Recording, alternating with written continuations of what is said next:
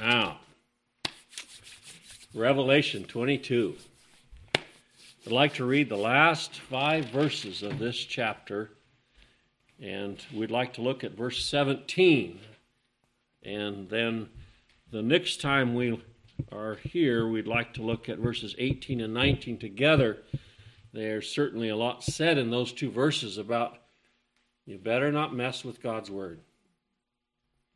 Now, I don't understand all of the the uh, the uh, consequences as is explained there, but I know none of them are good if you mess with God's word.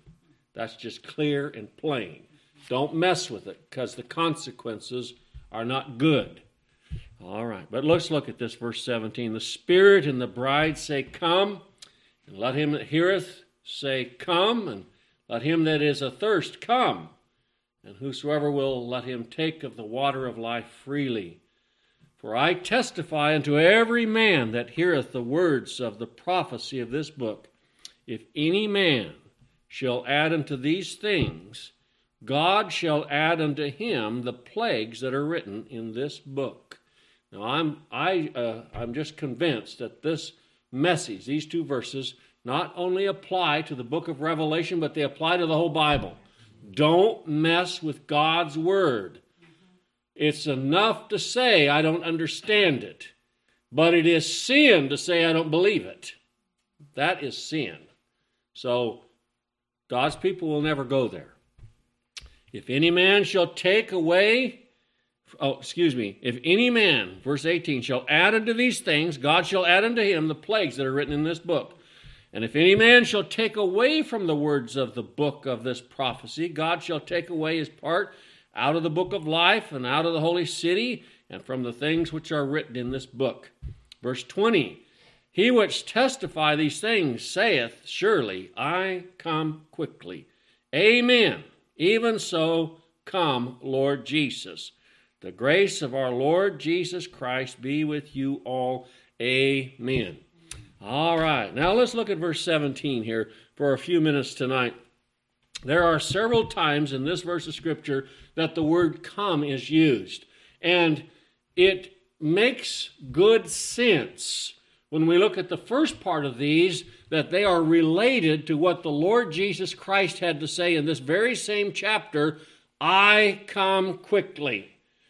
It appears as we look at this verse of Scripture that the Spirit and the bride, now, never does the bride answer by itself. We have the privilege of having the Holy Spirit answer for us. The Holy Spirit is the one that walks beside the church and leads the church and directs the church and teaches the church all things. Now, it doesn't mean that He teaches everything to the church that it, God knows, but it says it teaches us that He teaches everything that we'll ever know about God. That's what it's teaching us. Everything that we'll ever know about God, the Holy Spirit is going to teach us and we will not know anything about God if he doesn't teach us. Now, the Spirit and the bride request the Lord to return. That's what we find here. The Spirit and the bride. Now, in chapter 22 and verse 7, it says here, Behold, I come quickly. The Lord Jesus says those words, and from eternity it is quickly. Whether it takes 2,000 or 4,000 years or 5,000 years, that is still quickly compared to eternity. God said, A day with the Lord is as a thousand years, and a thousand years as a day. I'm not controlled by time. Uh, years mean nothing to me. Days mean nothing, nothing to me. I created time for human beings. So they'll have day and night. That's what he created time for. That's what he created day and night for. But he is not controlled by that. The Lord God Almighty does not rest. He does not sleep. He does not slumber. He is not ever off duty. He is always watching over his children, and we find he is preparing to come back. Behold, I come quickly. Blessed is he that keepeth the saying of the prophecy of this book, verse 7. And in verse 12 of that same chapter it says, And behold, I come quickly, and my reward is with me to give every man according to his work shall be. I come quickly. This is what the Lord has said. He is not detained by anything except I have some sheep yet to save. The long suffering of the Lord means salvation. He is not waiting for a building to be built. He is not waiting for a temple to be built. He's not waiting for sacrifices to be made. He's not waiting for Israel to do anything. He's not waiting for the United States to do anything. Time will bring the last one in, and it will be at the appointed time, just like it was for every one of you. It was at an appointed time. In the fullness of time, God saved his people. Fullness of time, Christ came, and we also find when it pleased God that he saves his people at the appointed time. He acquaints them with the gospel, and he will come quickly. Now, he came quickly when he came after us the first time. Blessed and holy is he that hath part in the first resurrection. That is typified when Jesus walked up to Lazarus' tomb and said, Lazarus, come forth. He raises his people from the spiritual dead, and he does that in a quick fashion. But he also will be coming back at the appointed time. When the last sheep is saved, when it's brought in, he will come back, and he has promised that. And in fact, he said, I come quickly. And now in verse 17, the Spirit counsels the church because the church gets no other counseling. The Holy Spirit is the counsel for the church. The Holy Spirit is the director for the church. We would not want to do anything apart from the Holy Spirit. And woe be to us when we do. The Holy Spirit is essential for the life of the body. The Holy Spirit is essential for the life of the body of all believers, and it's essential for the life of a local body. It is, the Holy Spirit is what teaches us and leads us and directs us and points us and causes us to continually be pressed towards the mark of the high calling in Christ Jesus. Thank God Almighty, He puts His hand on our back and He puts His hands around our cheeks and keeps us going in the right direction. The, the, the, the mountain may get steep, but we still have help going up that mountain. We are carried up that mountain. In uh, in the Romans. Would you turn with me to the book of Romans as we think about the Spirit and the bride? Uh, they request the Lord to return. The Spirit counsels the church to pray. Come quickly. The church has always prayed that. The church has never written a song that says, Wait a little longer, sweet Jesus. That's a song. I've heard Buck Owen sing it. Wait a little. No, the church has always says, come quickly. We are in a quagmire. We are in a world that is entranced and enthralled with sin. And please come quickly. Don't hasten. Uh, uh don't uh, detain, but hasten. Come quickly. That's the prayer of the church. But the prayer of the church is also the long suffering of God save me. The long suffering of God meant salvation to me. So the long suffering of the Lord means salvation. All right, over here in the book of, of uh, Romans, chapter 8. What a wonderful passage of Scripture is found here in the book of Romans, chapter 8. Well, chapter 9 chapter 10, chapter 11. great reading and also great study. Romans chapter 8 and verse 16. We read these words The Spirit itself beareth witness with our spirit. Now, that's true about every individual believer, but it also is true about the church. The Spirit itself bears witness with the Spirit of the church. It is the counsel for the church. It is, we don't get anything from our own noodle. we are without intelligence until it's given to us spiritual intelligence. Now, there have been wise men in the wisdom of the world, but when it comes to spiritual things, the only teacher is the Holy Spirit. Here it tells us in Romans chapter 8 and verse 16 says, The Spirit itself beareth witness with our spirit that we are the children of God. It is the Spirit that informs us of that. Boy, left to ourselves, oh man, I wonder if I even know Jesus. I wonder if I know the Lord. Look at what I just did. Look at the mess I just made. I, uh, the Spirit beareth witness in the in the counsel of God This is my child. And it's not because we can remember a day, it is because we have a love for the Lord Jesus Christ today. That's been really impressed on me. Um, visiting with Brother Marvin, and I just enjoyed that so much. But he stressed, and I just had to uh, agree it's not how we thought of him yesterday. It is not what we thought of God yesterday, but what do we think of God today? And Lord, help us to think kindly of you tomorrow. Grace has been gracious today. I love my Lord, but please, oh God Almighty, help me to love you tomorrow. That's the thing, tomorrow. And then when we face our last day, Lord, give me grace to love you then. It's only by your grace. All right, now turn with me, if you would, over to the book of John 14. As we think about the Spirit and the bride say, Come, the Spirit is counseling the bride to cry, Come, Lord Jesus. This prayer, this ardent prayer to which the bride is moved by the Holy Spirit to pray, be coming now, be coming now.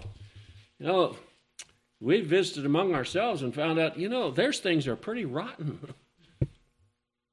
and God's people, I, I, just hear them say, Oh Lord, if you could just get this over with.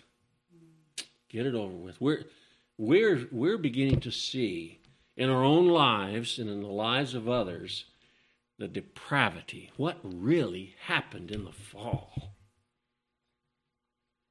What really happened? The farther we go, the more we learn about what really happened in the fall and how it has affected the hearts and lives and minds of people and is characterized by their absolute non dependence upon the Lord. And we deal with it all the time. And God's people, the church, has been crying by the, by the help of the Holy Spirit from the very beginning Lord, come. Now, at the, at the greatest, I'm not going to live to be 100, but just say I was. I got 40 years, and he's coming. That's it. Time is drawing short. This is, I'm just one day closer to the Lord coming. One day closer. Today was one day closer to his coming. All right, now I want to read here in John 14, verse 26. The Holy Spirit, the Lord Jesus said this about the Spirit of God. The Spirit of God counsels us. The Spirit of God directs us. The Spirit of God leads us. The Spirit of God gives us understanding. The Spirit of God opens up the Word of God. It is the Spirit of God that reveals the Son of God to our heart. And here in John 14 and verse 26, the Lord Jesus said, just uh, not long before his crucifixion and not long before his ascension, he says here in verse 26, John 14, 26, but the Comforter, which is the Holy Spirit, the Holy Ghost, Got a comforter, you got the Holy Ghost. That's who it is. The Comforter, which is the Holy Ghost, whom the Father will send in my name, he shall teach you all things and bring all things to your remembrance whatsoever I've said unto you. And not only did he do that for the disciples in their desperate time of need, but he does it today. The Holy Spirit counsels the church, the Holy Spirit teaches the church. It is the Spirit of God that reveals the Word of God, what it means, who it's pointing to, what it's about. And it is through that we understand that the prophets were singing the sweet music of Christ in the Old Testament. The Holy Spirit reveals that unto us. And then going back to, if you would, to the book of, of Romans one more time, chapter 8, verse 26 we read these words about the Holy Spirit. So it is nothing for the Holy Spirit to counsel the church to say, Come, be coming, Lord Jesus, come. We're, and especially if we would read about the persecution that was going on at the time of the writing of this book. It's no wonder that the Lord comforted those people by saying, The Holy Spirit will comfort you in crying out, Be coming, Lord Jesus. Come and down through the centuries. Come, Lord Jesus. Chapter 8 and verse 26, we find a, something very vital uh, for the church, very vital for every individual person that's in the church. If you want to pray, here's the key to it don't leave out the Spirit. Romans chapter 8, verse uh, 26. The word of the Lord says, likewise, the Spirit also helpeth our infirmities. Now, we have a lot of those. We got them by the fall. We're in the same condition in many respects as lost people are. We have infirmities because of the fall. We can't see Christ like we would like to, but the Holy Spirit reveals him to us. And here, we can't pray like we'd like to, or we should. But the Holy Spirit, it says here, verse 26, uh, likewise the Spirit also helpeth with our infirmities, for we know not what we should pray for as we ought. But the Spirit itself maketh intercession for us with groanings which cannot be uttered. Now, that doesn't mean the people are making groanings which cannot be uttered. That means the Holy Spirit is speaking to God. That's what it means. God the Spirit is speaking to God on our behalf. He has knowledge of what we have need of before we ask. The Holy Spirit, it is the bride, Spirit counseling the bride that says, Come. Lord Jesus. It is the Holy Spirit that is leads the church to know that God has purposed to work all things after the counsel of his own will. Why is he not back? He's working all things after the counsel of his own will. And the church is settled on that. We'll not be moved from that. We're comforted by that. God has said, I am working all things after the counsel of my own will. But Lord, look at what we're dealing with. Pray, come, Lord Jesus. But I'm working all things after the counsel of my own will. And I purposed it, and it's being carried out exactly like I purposed it. Not only the church as a body, but every believer prays, Come, Lord Jesus the church in collective aspect, praying, come, Lord Jesus. That's the Holy Spirit counseling the church. But we, as we rest, as we are alone in our own closet, we are counseled. Lord, come. That event in the Garden of Eden so many years ago is terrible. Come, Lord Jesus. It's affected the world in such a way that it cannot repair itself. Come, Lord Jesus. Mankind is sinful by nature, sinful by practice, and sinful by choice. Come, Lord Jesus. Oh God, what unworthy worms we are. Come, Lord Jesus. So that's the prayer that the Holy Spirit gives us. And the rest of the verse, as we see it, is the message of the church. Let's go back there to the book of Revelation, chapter 22 and verse 17. We have here the Spirit and the bride say, Come, and let him that heareth say, Come. Everyone that's heard the message, Come, Lord Jesus. That just seems to be a theme left the believer. Sometimes we even say, Wouldn't it have been nice if the Lord had just taken us out of this world when He saved us? Just saved a lot of agony pain, death. If he'd just, but he didn't, and he had a purpose in it. He needs somebody who knows something to share that something with other people. I'll never, I hope I never forget. Uh, you're around people that do some forgetting more than they used to, and you say, Lord, keep my remember intact for a while longer. But I'm a nobody trying to tell everybody about somebody who can save anybody. Brother Scott Richardson. Gone on. We're nobodies. But we have something to say. We have something to say. We have a message, a message about Christ. Now, the rest of this verse shares with us the message of the church. The rest of this verse is the message. Come to Christ, thirsty one. Come to Christ. Blessed are they that hunger and thirst after righteousness, is what we find over in the book of Matthew. Would you turn there with me? Matthew chapter 5. Matthew chapter 5, and there in verse 6, the Lord Jesus, in this great uh, Sermon on the Mount, and this Sermon on the Mount is a sequoia. I just can't get all my arms around it. It's huge. Lord, help me to understand a little bit more of it. But notice here in Matthew chapter 5 and verse 6 Blessed are they which do hunger and thirst after righteousness, for they shall be filled. Now, he is sharing with us that there is a whole group of people that doesn't know what it is to hunger and thirst after righteousness. Now, I've never been real hungry. I thought I was a couple of times, but I wasn't. Never been real hungry for food. Never been real thirsty for water. I've, you know, if I hadn't ran out of water, I'd have drank some more right then, but I'm sure glad my son had a whole bunch on him when I found him. we were out hunting. I drank a bunch of his. But he said this Blessed is everyone that hungers and thirsts after righteousness. Now, what does that mean? That means hungering and thirsting after the righteous one, Christ.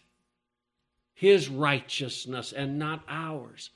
It is a God given gift to do that. It is not normal for people to do that. They don't come along and do that naturally. They just don't wake up someday and says, "You know, I really am hungry and thirsty after righteousness."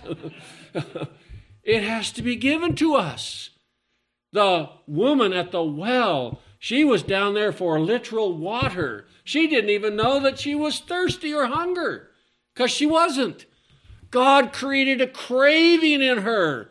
God Almighty, the Holy Spirit, and the Son of God created a craving in her for righteousness for the Son of God. And it's a miracle of God's grace. And it doesn't come by men, it comes by the Holy Spirit alone. We cannot create that. We can only read about it, we can only declare it. Blessed are those who do hunger and thirst after righteousness. And that's the message of the church.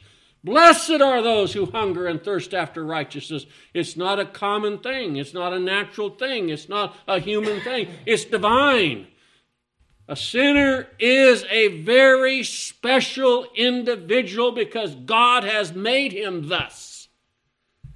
We may have sinned, but we're not going to be a sinner until we are made that by God.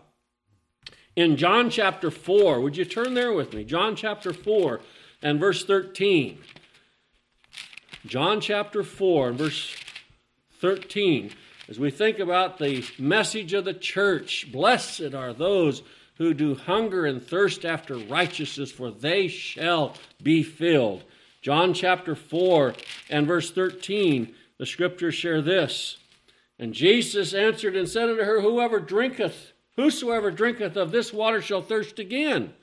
You know, he could say that about the water in that well, and he could say that about the water that religion gives and have equal power. Everyone that drinks this religious water is going to thirst again. It never satisfies, and you can't get enough to satisfy.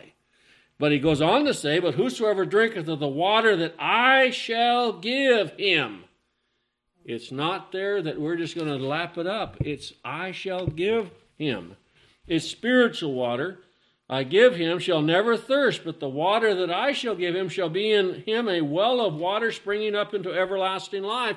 And the woman says, I want some of that so I don't have to come down here and be embarrassed every time I come for water because people in town know who I am. That's the problem she faced. But he's not talking about that kind of water. He's talking about spiritual water. And he's, well, we find out he acquainted her with that spiritual water in this passage of Scripture. In chapter 6 and verse 35, we read these words The message of the church, come to Christ.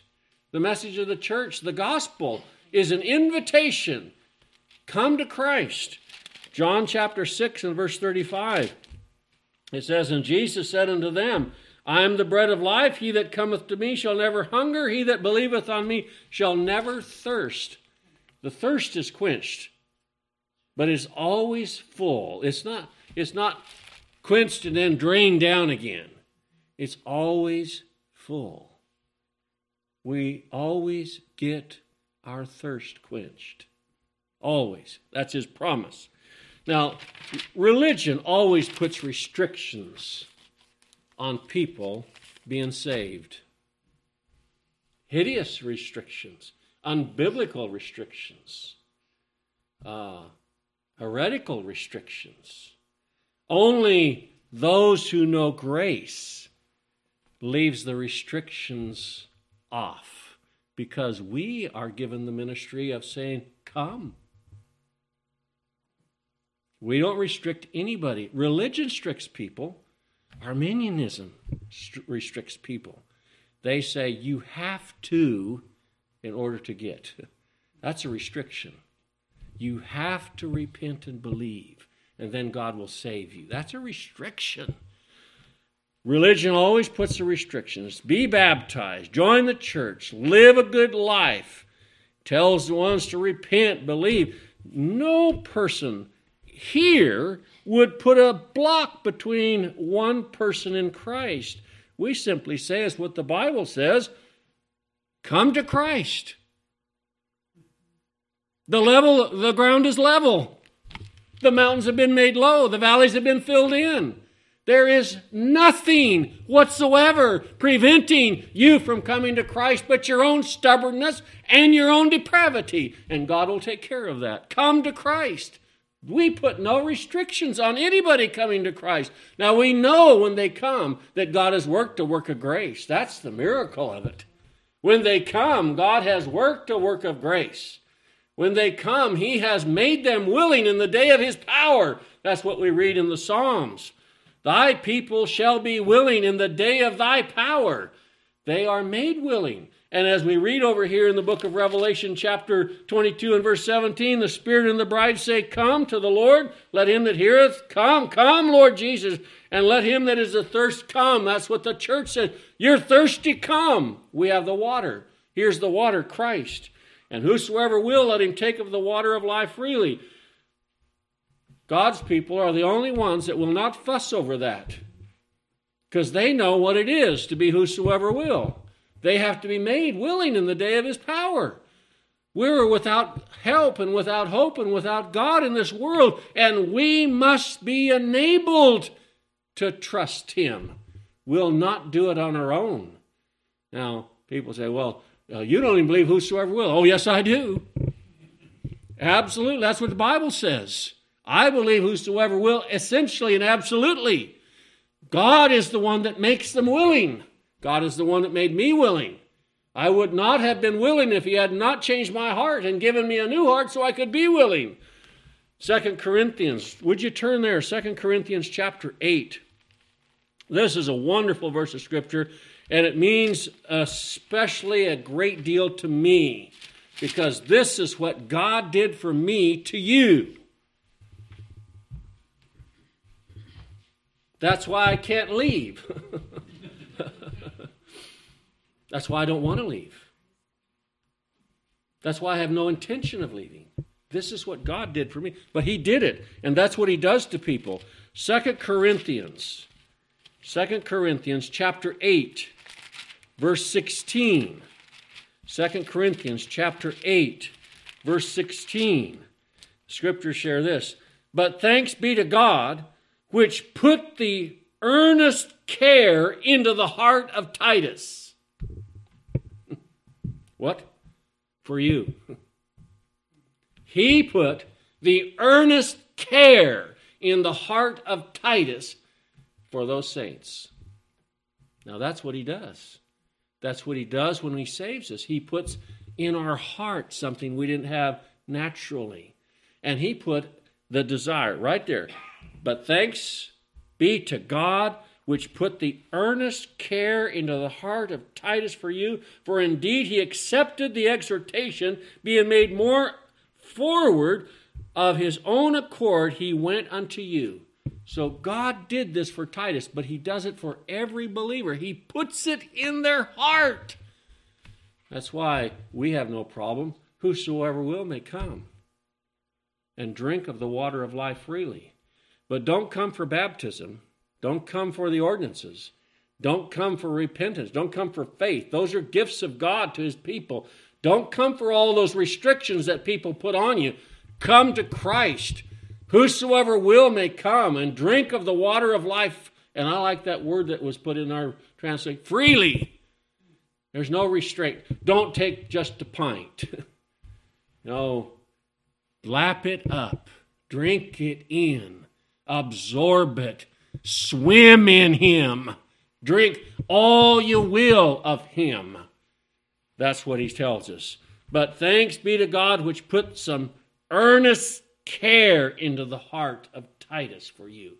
Now, I love that verse of scripture when I stumbled across I, I had to check the ink. had to check the ink. I just never have stumbled. I've read Titus several times, but I've never, it just never jumped out at me. But this time, as we're going through here about what God does for his people in Revelation chapter 22 and verse 17, the Spirit and the bride say, Come, Lord Jesus. And those who have heard, Come, Lord Jesus. But the church in this age says, Come to Christ. No restrictions. Every valley has been exalted, every hill has been made low. That's what John said his ministry was, and that's what our ministry is. There's nothing between the chiefest of sinners and Christ. There is nothing. There is no hindrance except our own stony heart, and God is faithful to give his people the heart of flesh so they can come and come quickly and drink of the water of life freely. It tells us in the book of Philippians. Would you turn there with me? Philippians chapter 2. Philippians chapter 2. I believe in whosoever will. You do too. There's no question about it. You can't change the text. Can't change it. It's there. But God has explained explicitly what we are by nature and that we would not choose him, and we would not have our will in his will until he makes us willing. He puts it in our heart. And as we read here in the book of Philippians, chapter 2 and verse 13, for it is God. Underline it. Take it to the bank. It is God which worketh in you I can't emphasize, I, I'm still understanding that, but I can't emphasize it enough. It is God which worketh in you to will and to do of his good pleasure. That's a good sentence. It's the truth. And that's what God does if you've ever been willing to do what God wants you to do, it's because He made you willing in the day of His power. It is, for it is God which worketh in you both to will and to do of His good pleasure. In Matthew chapter 8, it's a wonderful passage of Scripture about the Lord Jesus. The Lord Jesus. I just want you to look at this. This is the same word uh, that we read over here in Revelation chapter 22 but in Matthew chapter 8, notice the king, notice the Lord, notice the master, notice, as Mary put it, Rabboni, which being interpreted is master. That's, that's a significant term for the church. Master, King. Matthew chapter 8, verse 3. Look at that with me. And Jesus put forth his hand and touched him, saying, I will be thou clean. Now that's the Lord's words about healing a man. I will be thou clean. Now he's the only one that can say that with authority. I will be thou clean. I will be thou saved. I will be thou cleansed. I will have a new heart. That's the thing that we find with regard to the Lord Jesus, to God Almighty throughout the scriptures. I'd like in just a in the short time we have left, and I won't take all of it, I just like to read two or three verses of scripture. Oh, forgive me, six. six verses found in one in Genesis chapter 1. Turn over there with me if you would. We've read this before in our studies of, of the Psalms, Psalm 19. But I want to read it again. Genesis chapter 1, verse 3.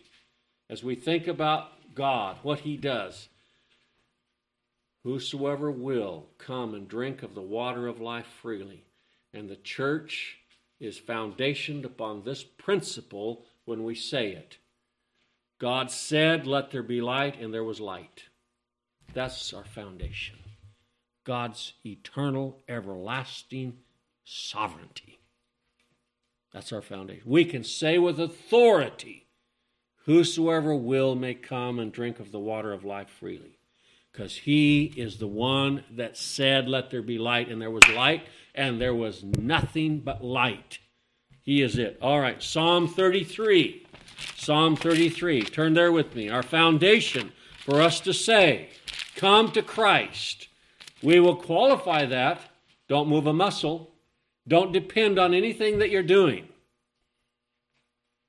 The road is even to Christ. It's flat to Christ. It, there's no humps. You don't have to jump over anything. You don't have to go down into any valley. Just come. Don't depend on your righteousness. Just come. All right, Psalm. Psalm 33. Psalm 33 and verse 9. And he spake, and it was done. He commanded, and it stood fast. Now that's authority. That's our foundation. That gives us every right to say his word. That's why it's important that we don't take away from his word or we don't add to his word because his word says, He spake and it was done. He commanded and it stood fast. March, Mark 4 39. Mark 4 39. Would you turn there with me?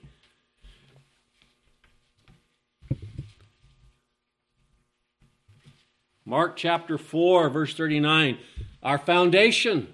How can we say with authority?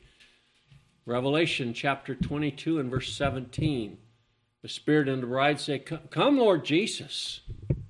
Come, return. He that heareth, come. Church says it, Collectively, church says it, individual members. And then the church, this is their message, our message. It's an evangelistic message. We don't have to have special evangelistic messages. Every message is evangelistic.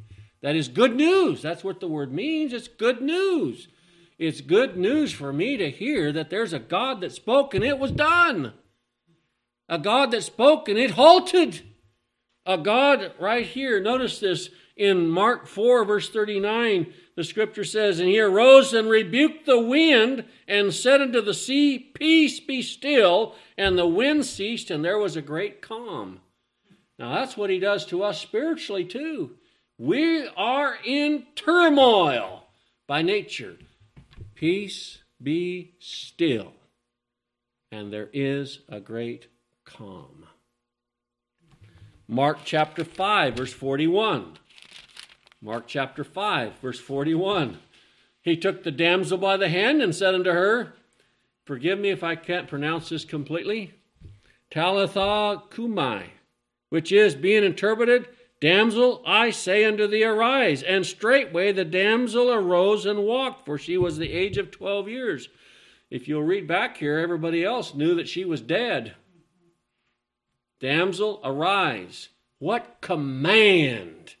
Not just of the language, but command of everything. And then Mark chapter 7 and verse 34 this is our foundation. This is why we can say what is written over there in the book of Revelation, chapter 22 and verse 17. Mark chapter 7, verse 34, the scripture says, And looking up to heaven, he sighed and said unto him, Ephphatha, that is, be opened. Boy, wouldn't you? Well, I'm not even going to go there. say a word like this. It's just in a different language, and we have the interpretation of it. Be opened. Eyes were opened instantaneously. That's what he does when he creates new life in us. He raises us from the dead. He may use any language he wants to, but that's what he's going to do. Let there be light, and there was light, and the light was good. And here we have these verses. And then John, John chapter 5. Would you turn there with me? John chapter 5 and verse 21. John chapter 5 and verse 21.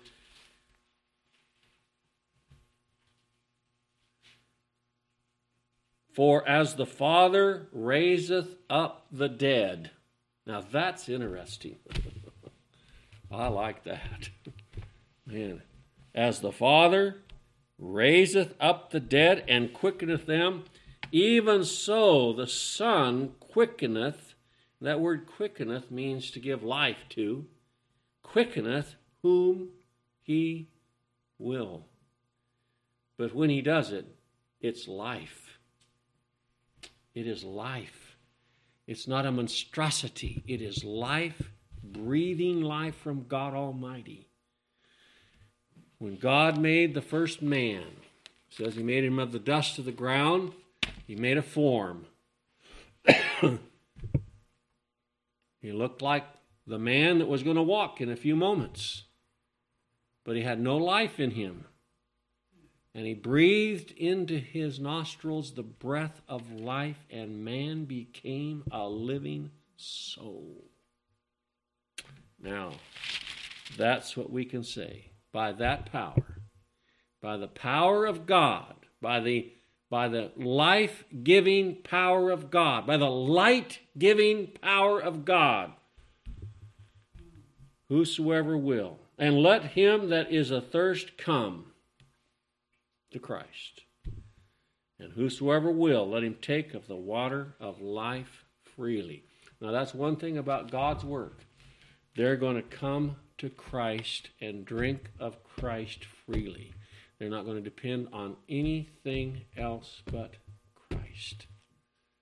He is their bread and He is their water. They will not say, Well, uh, I, I got here on my own power. No, no, no, no. When He quickens us, we know we didn't get there on our own power. And we didn't have the good sense to bend over and drink from the life giving stream. But He gives us that. As He said about Titus, I put it in His heart. I put it in His heart. God put it in His heart. Now, no doubt Titus was a good man before then, but just think of what kind of person he was now for those people. These are the people God has given me. So he put it in their heart. So we'll. Uh, we'll stop here for tonight, and we just want you to think about those that verse of scripture. So powerful.